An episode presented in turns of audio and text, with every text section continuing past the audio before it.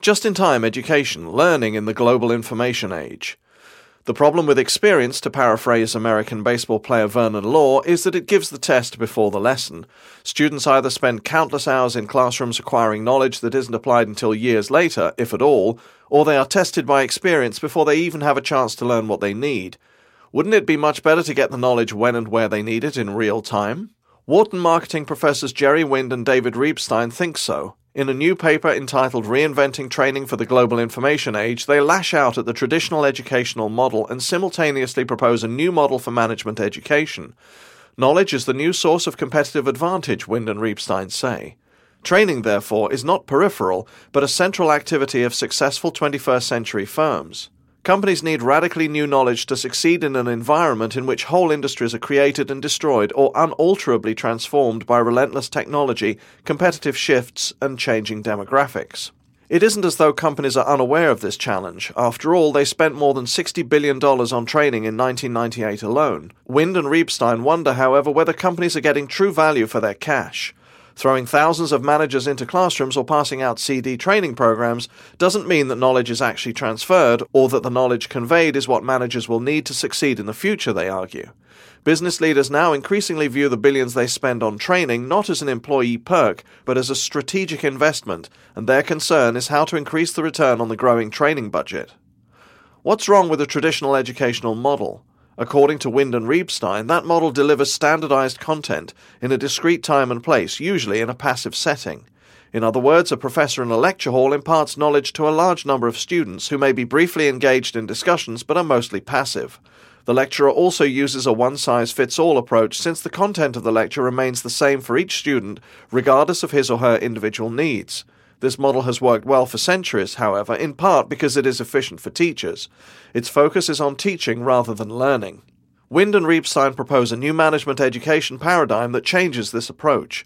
Their model attempts to go from being a supplier driven system that works efficiently for the teacher to a consumer driven system that works effectively for students, making learners active participants or co producers in the educational process. The new model focuses on learning rather than on teaching. Companies can use technology to create just in time learning and decision support systems that harness and disseminate the knowledge of the organization and help managers make better decisions while learning, say Wind and Reibstein. According to Wind and Reibstein, the new model achieves its goals by moving from standardized to customized content, from discrete time and place to any time and any place delivery, and from passive lecture models to interactive and applied learning. Instead of squeezing managers into the constraints of educational programs, the new model focuses on designing education tailored to the needs of students. How would all this work in practice? Suppose, for example, a manager going through a decision support system incorporating an educational component is asked a question about price elasticity. Suppose further that the manager doesn't fully understand the concept. The system immediately introduces a learning module that explains the concept before returning to the decision framework.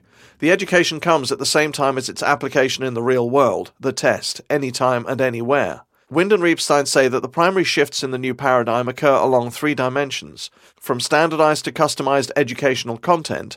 Where traditional programs offer standardized content calcified in specific courses, the new paradigm should offer customized knowledge tailored to the backgrounds, interests, learning styles, and motivation of the student.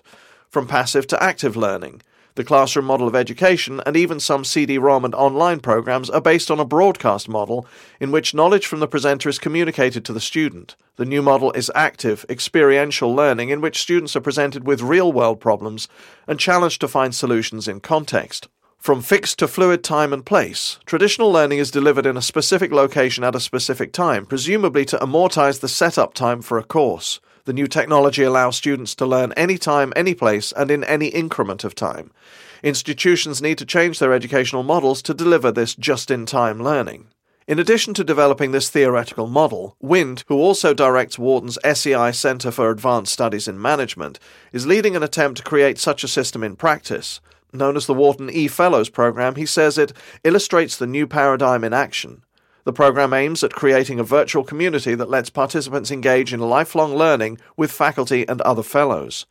Most of the electronic interaction among the fellows will involve customized on demand education, says Wind. Through projects, shadow projects, and action memos, we will focus on action learning and immediate impact. Does the emergence of new educational paradigms mean that the traditional classroom is dead? Just as e business leaders are finding that they need a combination of clicks and bricks, Wind points out that educators are creating hybrid models combining localized face to face interactions with more customizable and portable components. The eFellows program, too, will have a hybrid model. This is the first step towards creating a general decision support system that managers could use anytime at any place for just in time learning, says Wind. Companies can also use the platform to share their specific knowledge across the organization.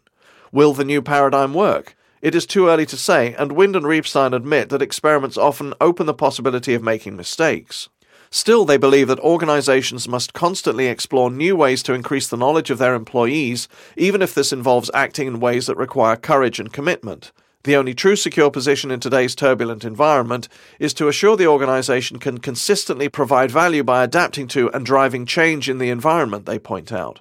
Training programs have an opportunity to substantially increase the value they deliver, but only if they can rise to the challenge of reinvention.